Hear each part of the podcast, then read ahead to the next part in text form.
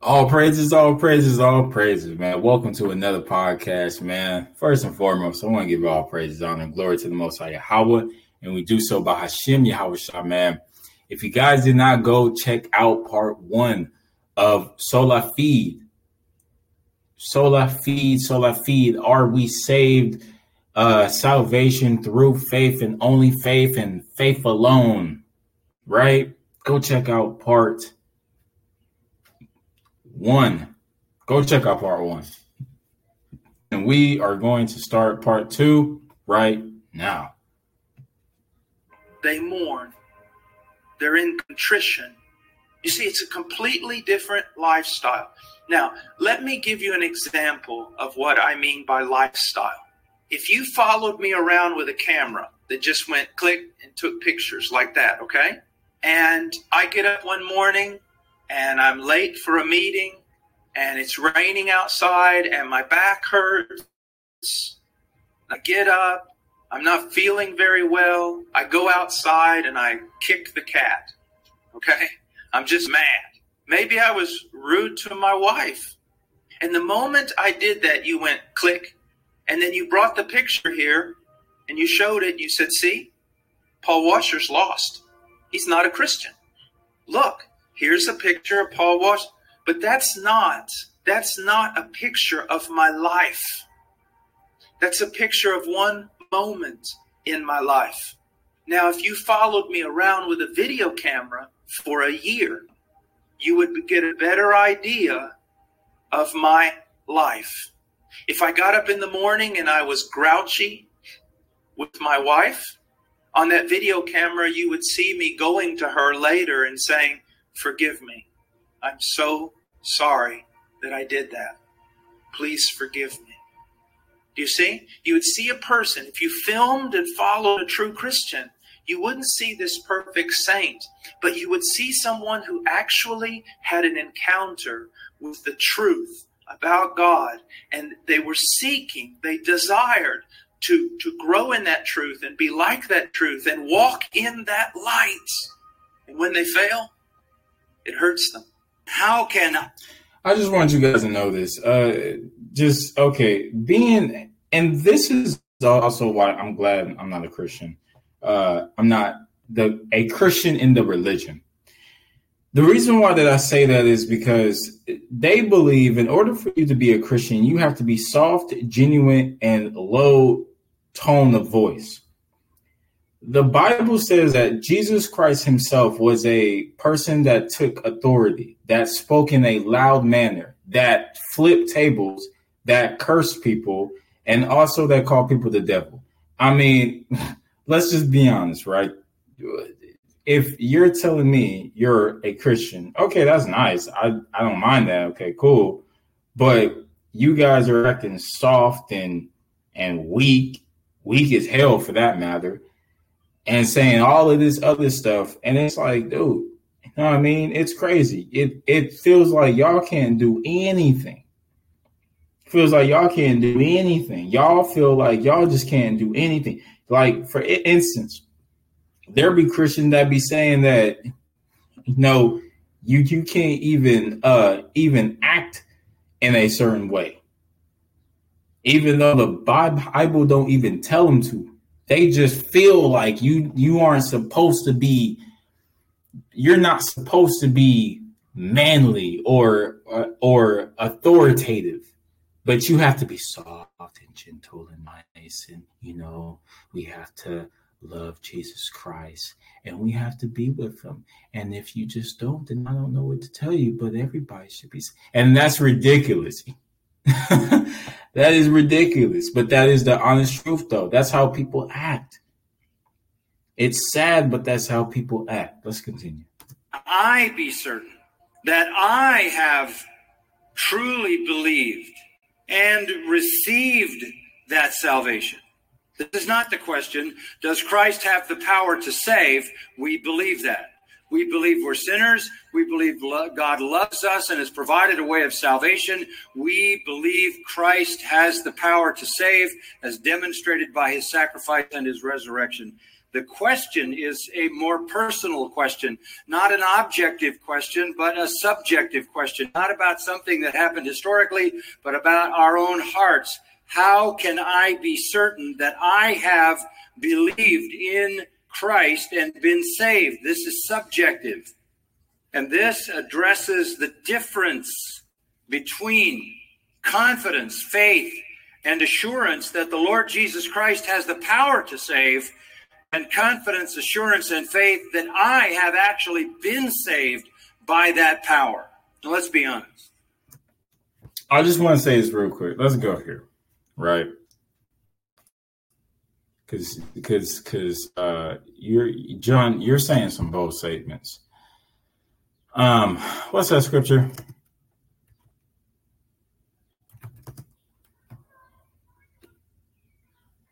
Um,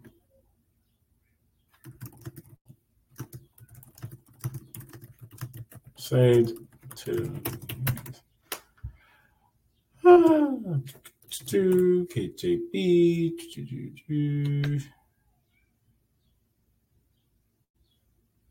No.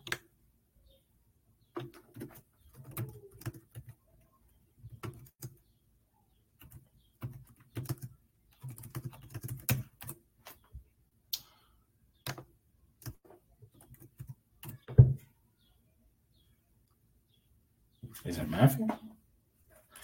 Matthew 24 and 13? Qu- qu- qu- qu- qu- question mark? Qu- qu- question mark? Nope. Where's that scripture at? Uh oh, dang it.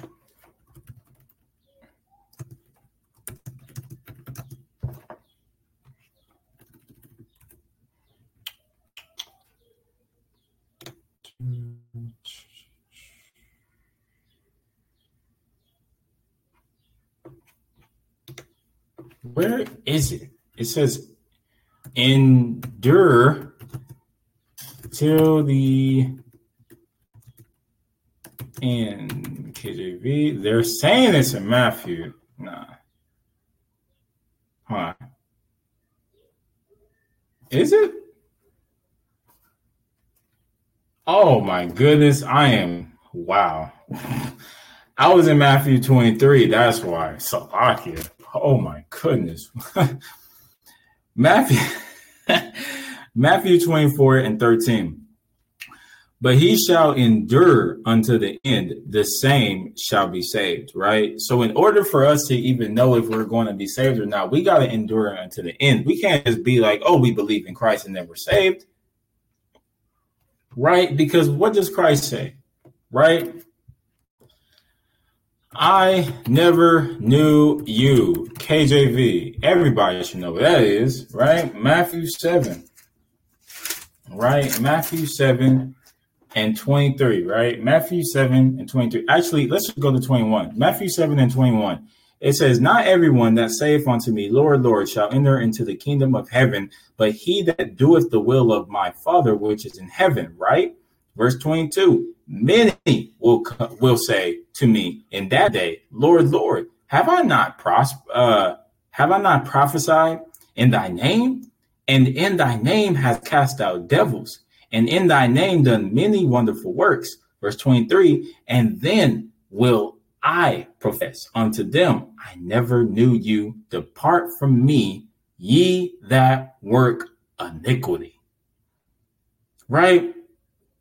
All these, all these, all these Christians, almost all of these Christians believe they're going to be saved 100%, regardless. Which is which is crazy, right? Which is which is just crazy. Now, people might now some some Christians they might hear this and they might say, because I've I've seen some debates with Christians of salvation, and they believe that you can um, have your salvation depart from you and stuff like that. But I don't believe in what they believe. So it's hard for it's hard. It's hard for me to explain my position, but I'm gonna do it anyway. I believe that the Israelites have an everlasting salvation, like Isaiah 45 says, right? And let's just go there. Let's just go there, right? I believe this. Isaiah 45 and 17, right? Isaiah 45 and 17 says, But Israel shall be saved in the Lord with an everlasting salvation. Ye shall not be ashamed nor confounded, world without end. So, which means that this salvation is not going anywhere. The Israelites are going to be having salvation throughout the whole entire earth, or the world for that matter, right? Now, don't get me wrong, there will be wicked Israelites there will be wicked Israelites that will be destroyed when Christ comes, but they will be saved during the end, right? Now, what is that? Uh, I know, I think it's 13. Hold on, real quick. Good. Nope.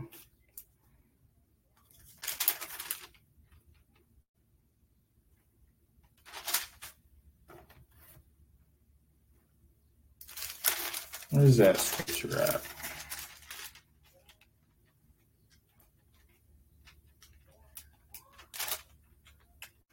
Yeah, yeah, yeah. There you go. But I believe it is Zechariah.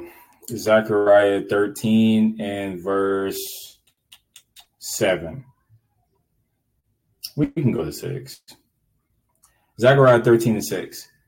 And one shall say unto him, what are these wounds in thine hands? Then he said, Then he shall answer those with which I was wounded in the house of my friends. Verse 7 Awake, O sword, against my shepherd, and against the man that is my fellow, saith the Lord of hosts, smite the shepherd, and the sheep shall be scattered and I will turn mine hand upon the one the little ones.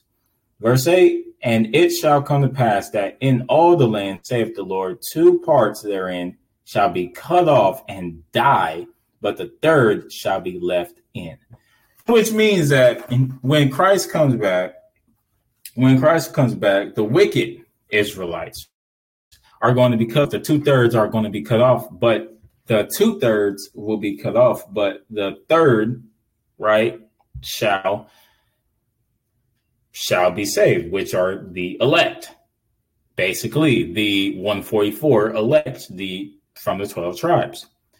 Now, the crazy part about this is that if we go to Romans 11, and this might bug some people out a little bit, but it's okay. Even though even though that the Israelites are probably enemies of the gospel, they're still going to be saved. And here's why Romans 11 and 26.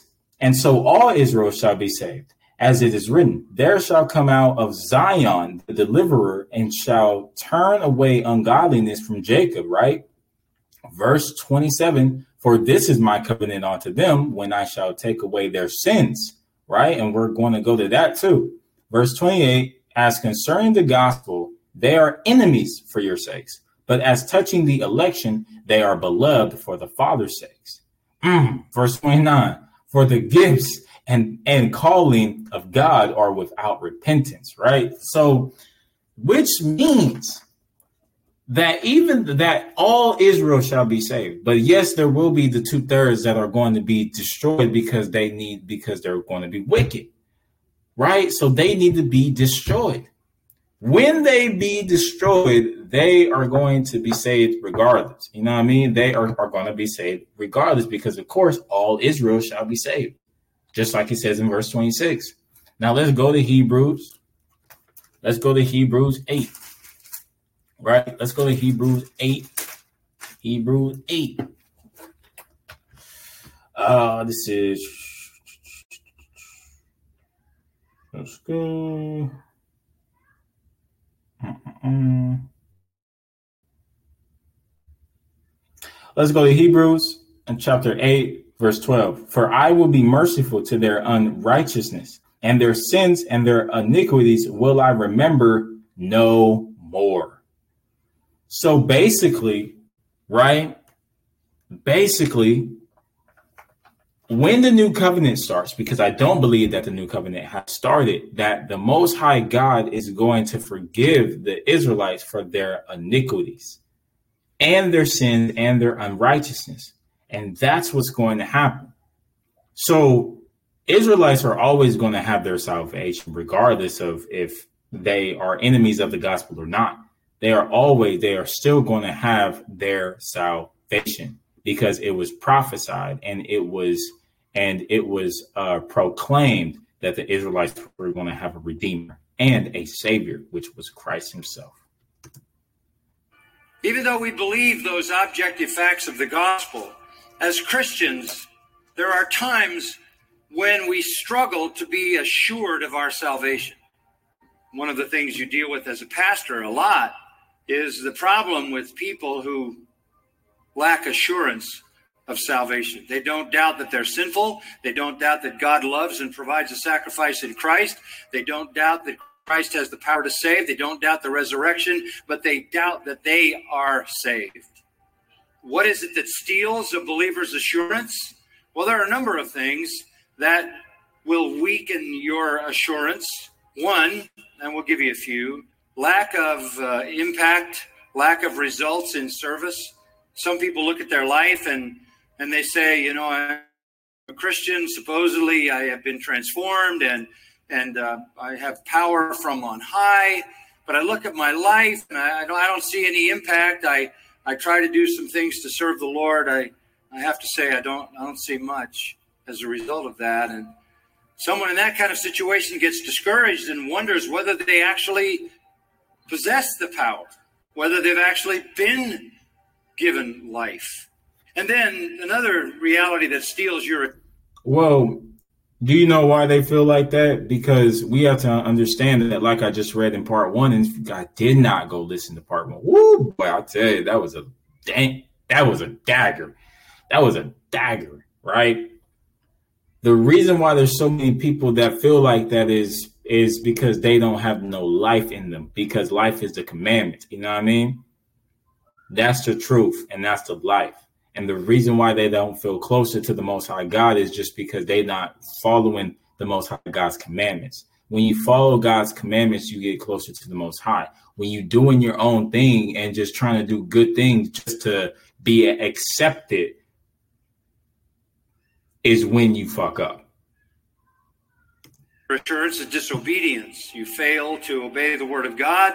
You get caught up in transgressions, iniquities, and sins and because of your disobedience, which is a willful disobedience, you naturally will question, Am I genuinely a believer? And I'm not talking about the occasional paraptoma when you stumble, but I'm talking about the fact that you're realizing that there's something in you that continues to will to disobey.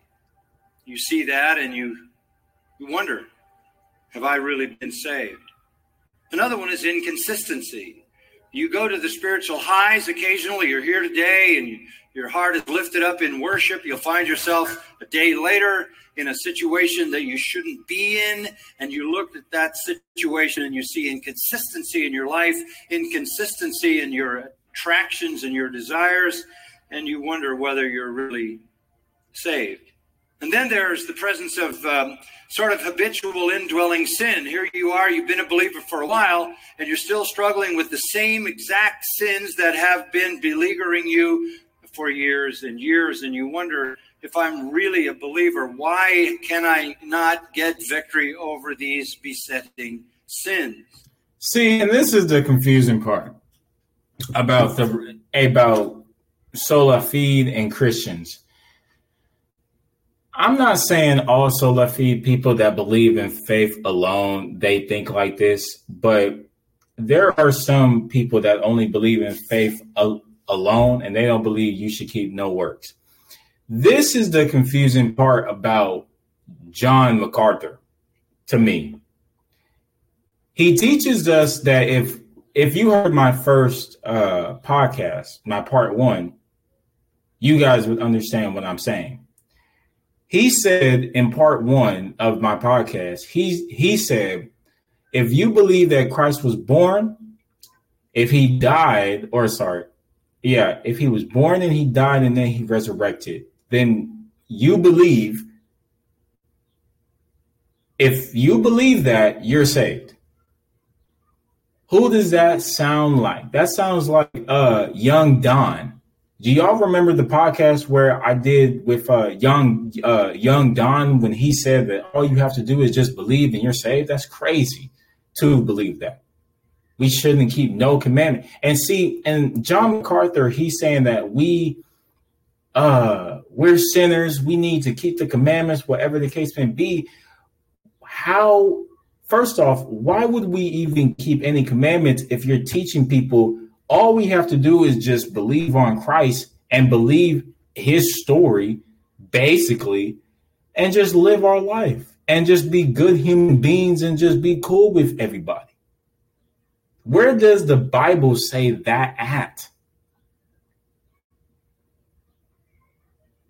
Why are you teaching that all we need to do is just keep the faith and that's it? And when we just keep the faith, oh, then we're good people. Okay, cool. We're cool people. That's all we need to do, man. We just need to keep the faith. That's all. Come on, dude. You're teaching that salvation is a faith salvation and then you're talking about works. So now is it a work salvation? Because you're talking about sin and sin is transgressive of the law, and the law is the Mosaic law, which is aka God's law, which is the 613 commandments that y'all say that we cannot keep, that y'all say that is done and away with, and that y'all say we have to only keep some, but not all. Because Christ died for us. Ridiculous. And then you have to face the reality of temptation to doubt.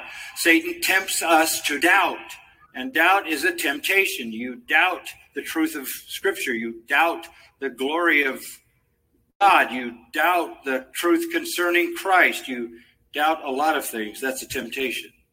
So your your assurance can can be very weakened by lack of results, lack of impact by your life, disobedience, inconsistency, the presence of uh, habitual indwelling sin, temptation. Another one is sensitive conscience. Uh, there are some people who are more sensitive than others. They they tend to be wired to be more introspective and more fearful, and they tend to be more doubtful in their own minds. And as they look at their lives and they begin to become introspective, they see things they don't like there. Their conscience uh, uh, causes them pain and suffering over their condition, and that begins to steal their assurance. Sometimes Christians. I want to say this too. He said temptation. He said temptation. Tempt.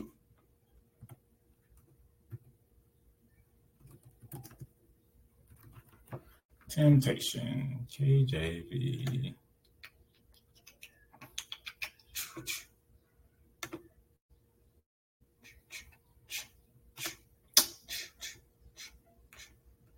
Temptation. Right. So he said that the devil, right, tempts us, right? Uh, no temptation.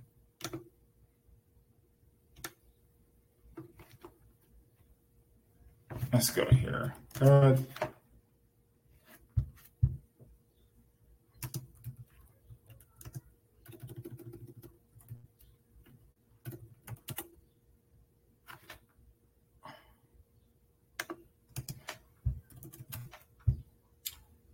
Where is it? or is it? Where is it? I I I had it somewhere.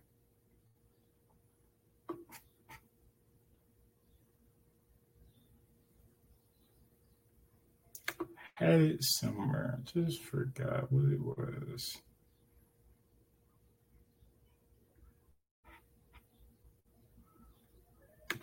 Uh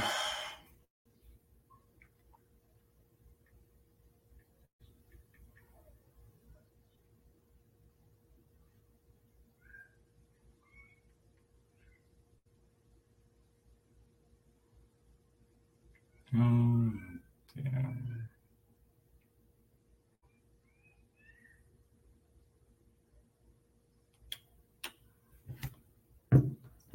Who did he tempt? Tempt. Who did he tempt?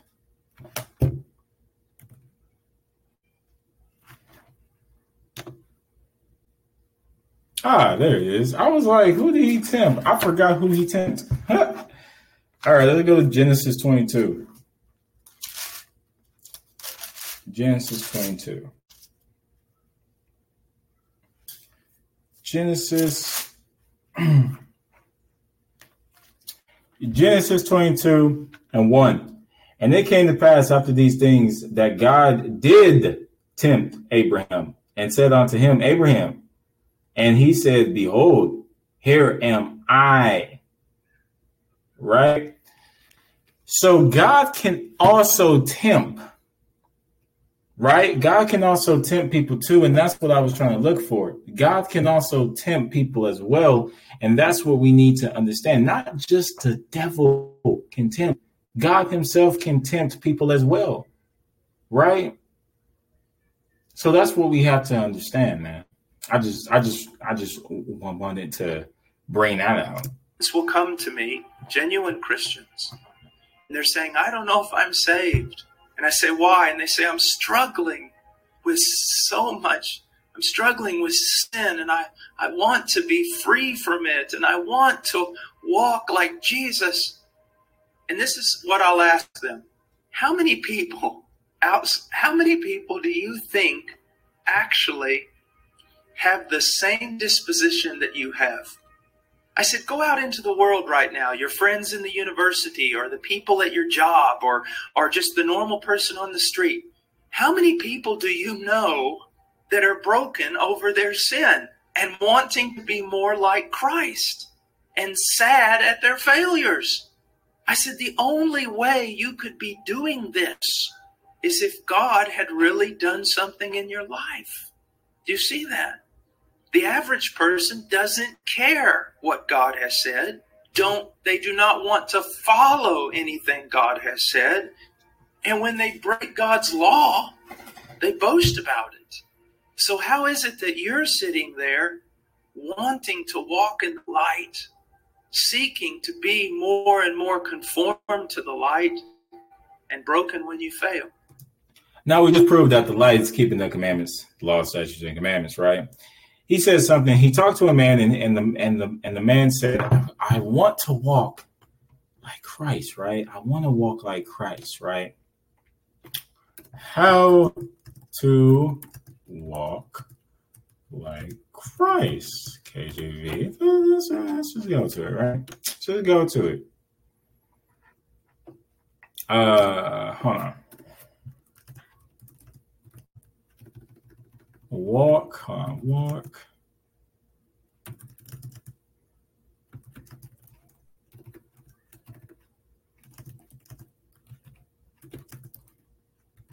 Let's see here. I think. Uh,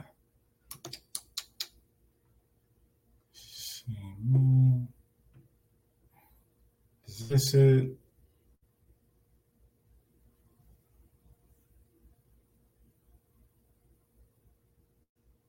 What? That's not it.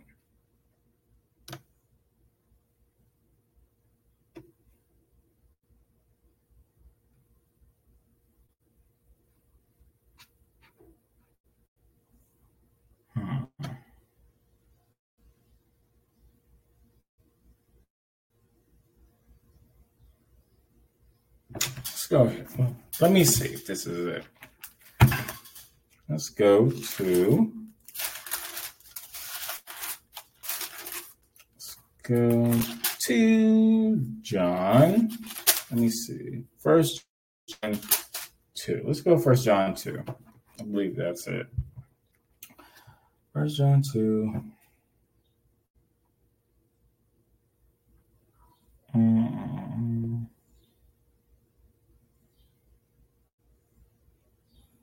Yeah. Yes, sir. First John 2 and 4. He that saith, I know him, and keep it not his commandments is a liar, and the truth is not in him, right? So this man saying, oh, or not this man, but anybody that says they know God and they keep none of his commandments, just know they are a liar. Verse 5 But whosoever keeps his word, in him verily is the love of God perfect. Hereby know we that we are in him. Verse 6 He that saith he abideth in him, aren't himself also also so to walk, even as he walked. So, what does that mean, guys? What does that mean? That means that, you know, now certain translations will tell you this. Let's just read certain translations, right?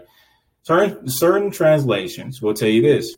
NIV, whoever, um, and I'm reading uh, First John 2 and 6, in the NIV, whoever claims to live in him must live as Christ did.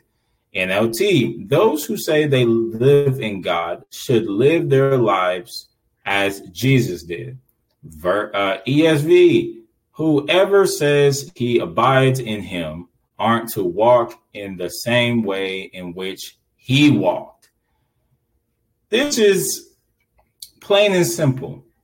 In order for us to walk just like the mo, or in order for us to walk with Christ, we got to do what Christ says in the beginning. In order for us to want to walk or or to abide with God, we have to walk in the walk of his son. And what is that? And how is that? If we go to verse 5, it's pretty easy and pretty simple. First John 2 and 5. But whosoever keep the word, which is what's the word, his law, statutes, and commandments, in him verily is the love of God perfect. Hereby know we that we are in him. Very simple. So, what I would tell this man if he came to me, I just don't know what to do. I'm just sinning like crazy. Crazy, this, I have that. Now, don't get me wrong. You might have some temptations. Don't get me wrong. Right? But if you want to walk like Christ, you want to follow Christ, Christ told you to keep the commandments. Christ told you in order for you to have eternal life, you got to keep the commandments. Christ told you you have to listen to every word that comes out of the mouth of the Pharisees, but don't do what they do because they are hypocrites. Do you know why? Because the Pharisees sit in the Mosaic seat.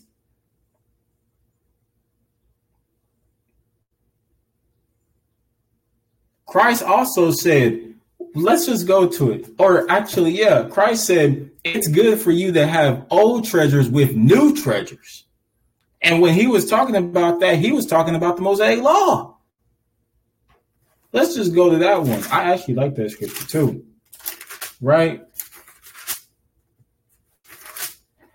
This is this is Matthew 13 and uh, 52.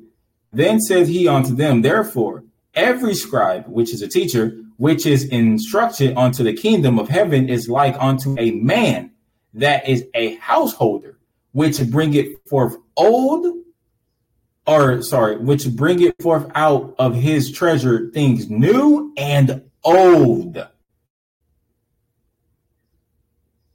This is talking about the Mosaic law, right? It's good to bring new things with the old right? So if this man told me, I just don't want to do, I don't know how to sin, I want to walk like Christ, you know what I mean? I wouldn't tell him, look at the other people, how they will, how they would like to, to do what you do too. Nah, it's easy. It's in the book. Follow the law, statutes, saying and commandments, and you will be good. But the reason why that you feel like this is because you're not walking in no light. You're not, you're not, first off, you're not walking in no, in no light. You're not walking in anything. You are walking towards something that you want to be in, but don't know how to stay in it. Come on now. Let's keep going. It must be that God has done a work in your life.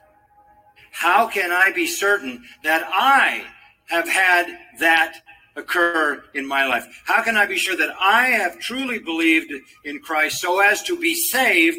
How do I know that I am really in Christ and have been adopted? How do I know that? Confirmation of that comes in verse 6. This is what I want you to see. The confirmation comes in verse 6. We saw the preparation for sonship, we saw the realization for sonship, and here's the confirmation. This is the familiar verse, but one not understood. Because you are sons, God has sent forth the Spirit of His Son into our hearts, crying, Abba, Father. Because you are sons, God does this. That's exactly what it's saying. The fact is, you are sons. And because you are, God has sent forth the Spirit of His Son into our hearts. That is the Holy Spirit. The Spirit of His Son is the same as the Spirit of Christ, as He's called elsewhere, the Spirit of God. Same thing, the Holy Spirit. God has sent forth the Spirit of His Son into our hearts because we are sons. Back again to Ephesians 1 and the this is kind of crazy. He goes to Galatians 4 and 6, and it says, And because ye are sons of God, have sent forth the Spirit of his Son into your hearts, crying, Abba, Father. Right? Now, this is basically, if you guys don't know, Galatians is basically talking to the saints. I mean, I don't know why he said that, but whatever. You know, he can have that, sure. The end of that long section, down to verse 13. In him, you also, after listening to the message of the truth, the salvation, you listened, you heard, you believed also, you were sealed in him. That is, Christ was your Savior permanently. You were sealed in him with the Holy Spirit of promise, who is given as a pledge of our inheritance with the view to the redemption of God's own possession to the praise of his glory. When you were justified, when you were converted, when you were saved, no such thing as uh, conversion. No such thing as that. And we do not know if we're saved or not if you keep saying that we're saved right now and and and we live in and we we haven't even reached judgment day then we're not saved. No one knows if they're saved or not. We can assume that we're saved but we don't know if we're saved until we reach judgment day. If you say you're saved right now then you're saying that you're going to miss judgment day and you're just going to go straight to the kingdom. It's crazy. You were sealed with the spirit of promise. The spirit of promise. Who has the promises who has the promises? Let's go to Romans. Let's go to Romans 4, or not 4, 9. Romans 9 and 4. It says, Who are Israelites to whom pertaineth the adoption, the glory, the giving of the covenants, uh, the giving of the law, the service of God, and the promises. So whoever are Israelites are going to obtain this promise in Ephesians 1 and 13. Right? That is pretty simple. Pretty simple, if you ask me. Right? That's just pretty simple. I don't know what to tell you. The spirit of promise took up residence in your heart. That is what that verse is saying.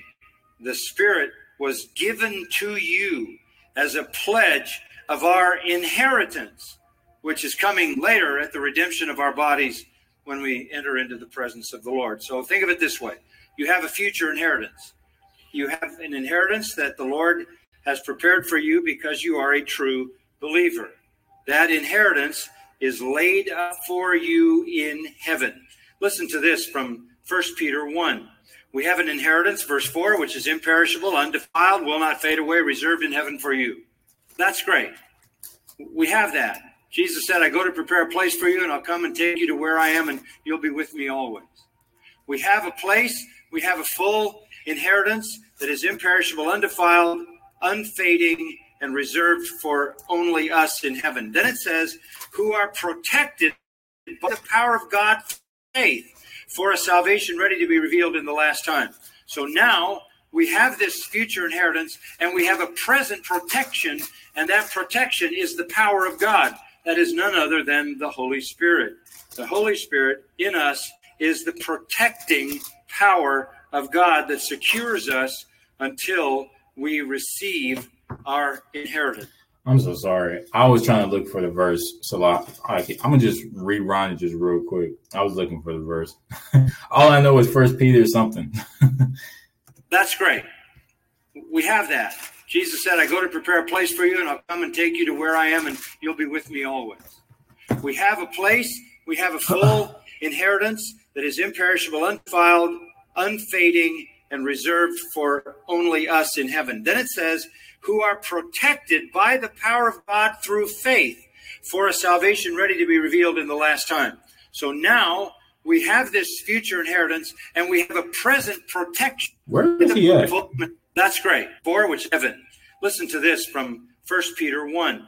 We have an inheritance, verse 4, which is imperishable, undefiled, will not fade oh, away, reserved in heaven for you. That's great. We have that. Jesus said, I go to prepare a place for you, and I'll come and take you to where I am, and you'll be with me always. We have a place, we have a full inheritance that is imperishable, undefiled, unfading, and reserved for only us in heaven. Then it says, who are protected by the power of God through faith oh. for a salvation ready to be revealed in the last time. So now we have this future inheritance and we have a present protection, and that protection is the power of God. That is none other than the Holy Spirit. The Holy Spirit in us is the protecting power of God that secures us until we receive our inheritance. We are protected by the power of God. Mm, I agree with that. Somewhat. But I agree with this though. Let's go to First Peter one though. First Peter one and one. It says, Peter, an apostle of Jesus Christ, to the strangers scattered throughout uh, Pontus, uh, Galatia, believe, Cappadocia, Asia, and Biotia. Verse 2 elect, uh, uh, uh, uh, elect, elect according to the foreknowledge of God the Father through sanctification of the Spirit unto obedience and sparkling of the blood of Jesus Christ, grace unto you and peace be multiplied. Who is Peter talking to? He's talking to elect. Who are the elects? The saints. Who are the saints? The Israelites. This mm-hmm. is basically talking about the Israelites. I mean, basically talking about the Israelites. Now, if we go to verse 5, it says, Who are kept by the power of God through faith unto salvation, right? Ready to be revealed in the last times. Now, this is a scripture that I want to go to because we have to understand this. Let's go to Romans. Because Romans, uh, or not him, uh, Paul actually addresses this in Romans. He addresses this in Romans, right? He addresses this in Romans. Now, where is it? Where is it? Where is it? Um, where is it? Let me see right quick.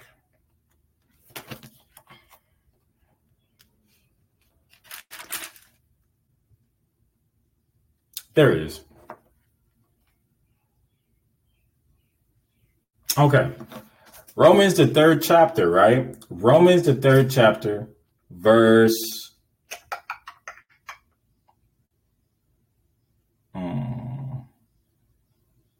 Let's go to verse 30. Actually, no, no, no, no. Let's go to verse 27 because I know what people's going to say. Verse 27, Romans 3 and 27. Wherefore, or where is boasting then? It is excluded. By what law? Of works? Nay, but by the law of faith, right? By the law of faith. Now, what is the law of faith, right? The law of faith is basically, of course, the law of faith is basically believing in Christ, right? That's the law of faith, basically. Now, verse 28 Therefore, we include that a man is justified by faith without the deeds of the law. That's okay to think that, right? That's okay. Let's just read that one more time. Therefore, we conclude that a man is justified by faith without the deeds of the law. So we are justified by faith and faith alone. That's cool. We are also justified by our works. Why do I say that? Romans 2 and 13. For, for not the hearers of the law are just before God, but the doers of the law shall be justified. So, which means that if we hear the law, but we don't do the law, we're not just before God, but the doers of the law that keep the law, statutes, and commandments will be justified with the law. Plain and simple. So, you will be justified by the law. You can also be justified by the faith, right? Simple as that. So the law can justify you. It just can't justify you together somewhat. So let's go to verse 29. Is he the God of the Jews only? Is he not also of the Gentiles? Yes, of the Gentiles also. Now I believe that these Gentiles are Israelites, plain and simple. Verse 30 Seeing it is one God, which shall justify the circumcision by faith and uncircumcision through faith. Let's just read that one more time. It says, shall justify the circumcision by faith. So the people that are circumcised, right? Because let's just be honest, the people that are circumcised are keeping the law, statutes, and commandments, right? So they are going to be what? Justified by the faith that they have in Christ, right? Because they keep the Mosaic law. But the unkeepers of the law, right, which are the uncircumcision, they will be justified through faith. That's what that's talking about, right? That's all that Peter is talking about because I do believe I I I forgot I think I think Peter was supposed to go to the Gentile. No, no, no. I think uh, Peter was supposed to go to the Jews, but I think it got twisted. But anyway, but the, my my point is, is that those people, right, were uncircumcised Jews, were Hellenized Jews at that time. That that Peter was going to. He was talking to people that were Jews that were being or not being Hellenized, well, maybe be, being being Hellenized because he was going to multiple of places, just like we read in First Peter one and one. But there were also people that were Jews that were doing other customs in other nations. So they didn't know anything about the Holy Spirit, Christ, or anything like that. Right? And that power is the Holy Spirit. So he says in verse 7 But if we walk in the light as he himself is in the light, we have fellowship with one another, and the blood of Jesus, his son, cleanses us from all sin. Now, notice that walking in the light does not mean sinless perfection. We are constantly in need of cleansing. We are. Remember, who is cleansed, my brother? Who who who is the people that get cleansed and who is the people that only get cleansed, right? Let's go.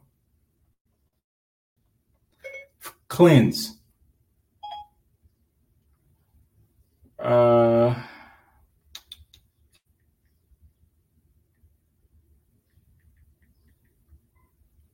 Hold on real quick.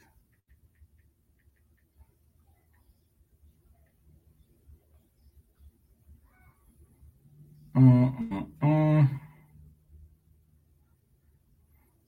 Where is it?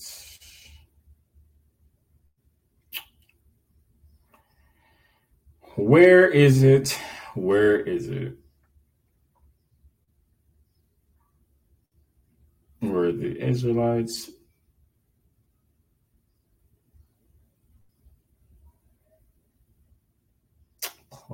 I just seen it too. I just seen it in my notes. I'm trying to see where it is. Mm-mm-mm. I got so much notes. It's crazy. Let's try like this.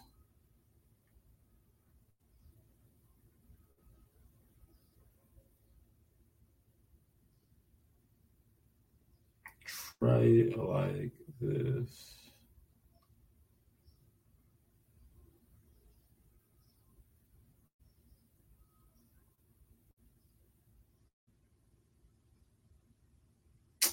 No.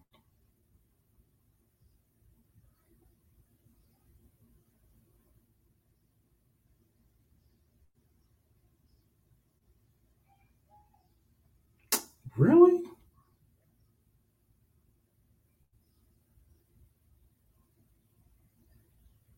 Um,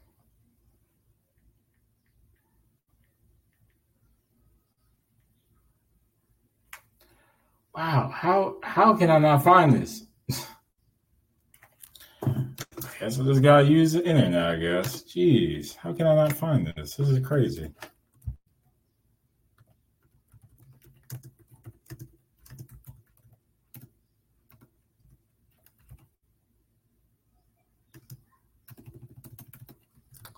Cleanse.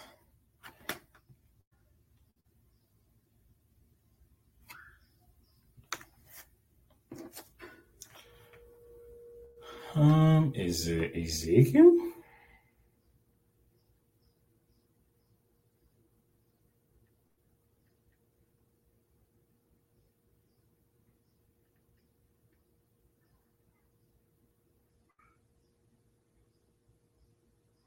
Try, try. Uh,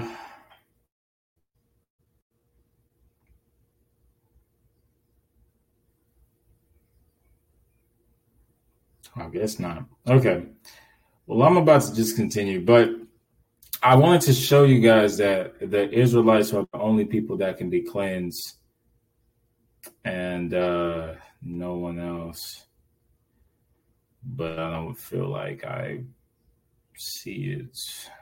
Man, I hate that. It's a powerful scripture, too. Let me see. Cleanse. You serious? Are you serious? Let me search it one more time because this is a powerful scripture. I really want this scripture. So let me see. Let me see if I can get this scripture.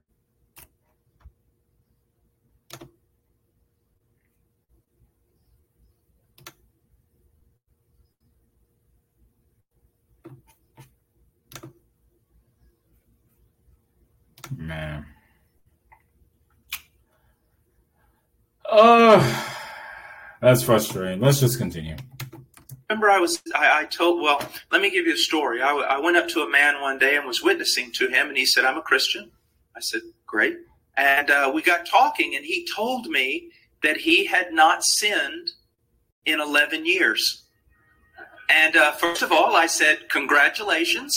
I had never met somebody like that before. But then this is what I asked him. I said, What's the greatest sin? He said, I don't know. I said, Could it be breaking the greatest commandment? He said, Well, maybe.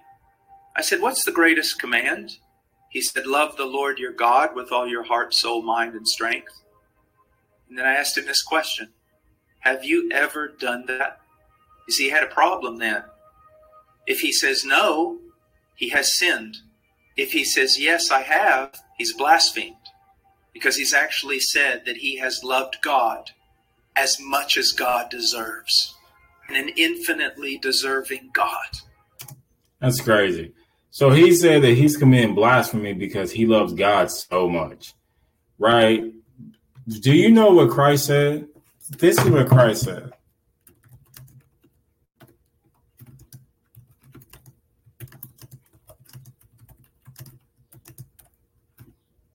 Right? This is crazy.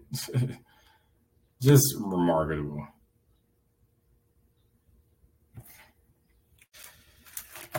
Is it John 15 again? Or is it let's just go to John 15.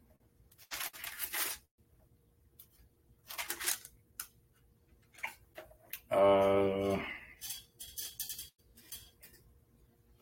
um,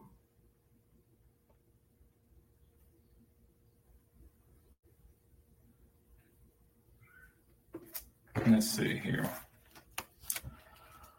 Let's see here. Hmm.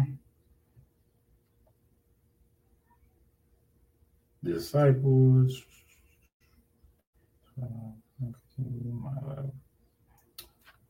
Okay. I think I think it's this. Hold on.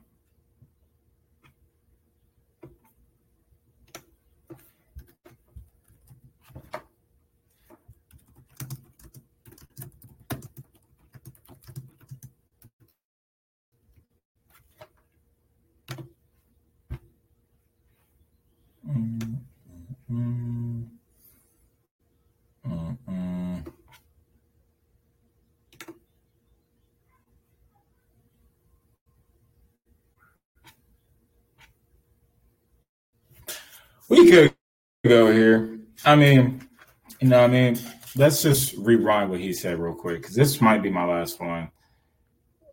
Oh yeah, this might be my last one. Okay, let's just go real quick. Let's rewind it. He says no, done that in strength. And then I asked him this question: Have you ever done that? See, he had a problem then. If he says no, he has sinned. If he says yes, I have, he's blasphemed because he's actually said that he has loved God as much as God deserves. And an infinitely deserving God deserves more love than all creation, angels included, could ever give him. Only his son loved him as he ought to be loved. That's crazy how you say that because let's go to Matthew 22 and 30 uh and 37. It says, Jesus said unto them, unto him, Thou shalt love the Lord thy God with all thy heart and with all thy soul and with all thy mind. This is the first and great commandment. Bro, not only Christ loved him so much, you know what I mean? And then we also have to understand this too. Let's go with John 15, or actually, no, no, no, no. Let me read Very, very, I said, eh, eh, eh. the works. Uh, uh, okay, no, not that one. Okay. Let's go to, let's go here, right? Let's go to John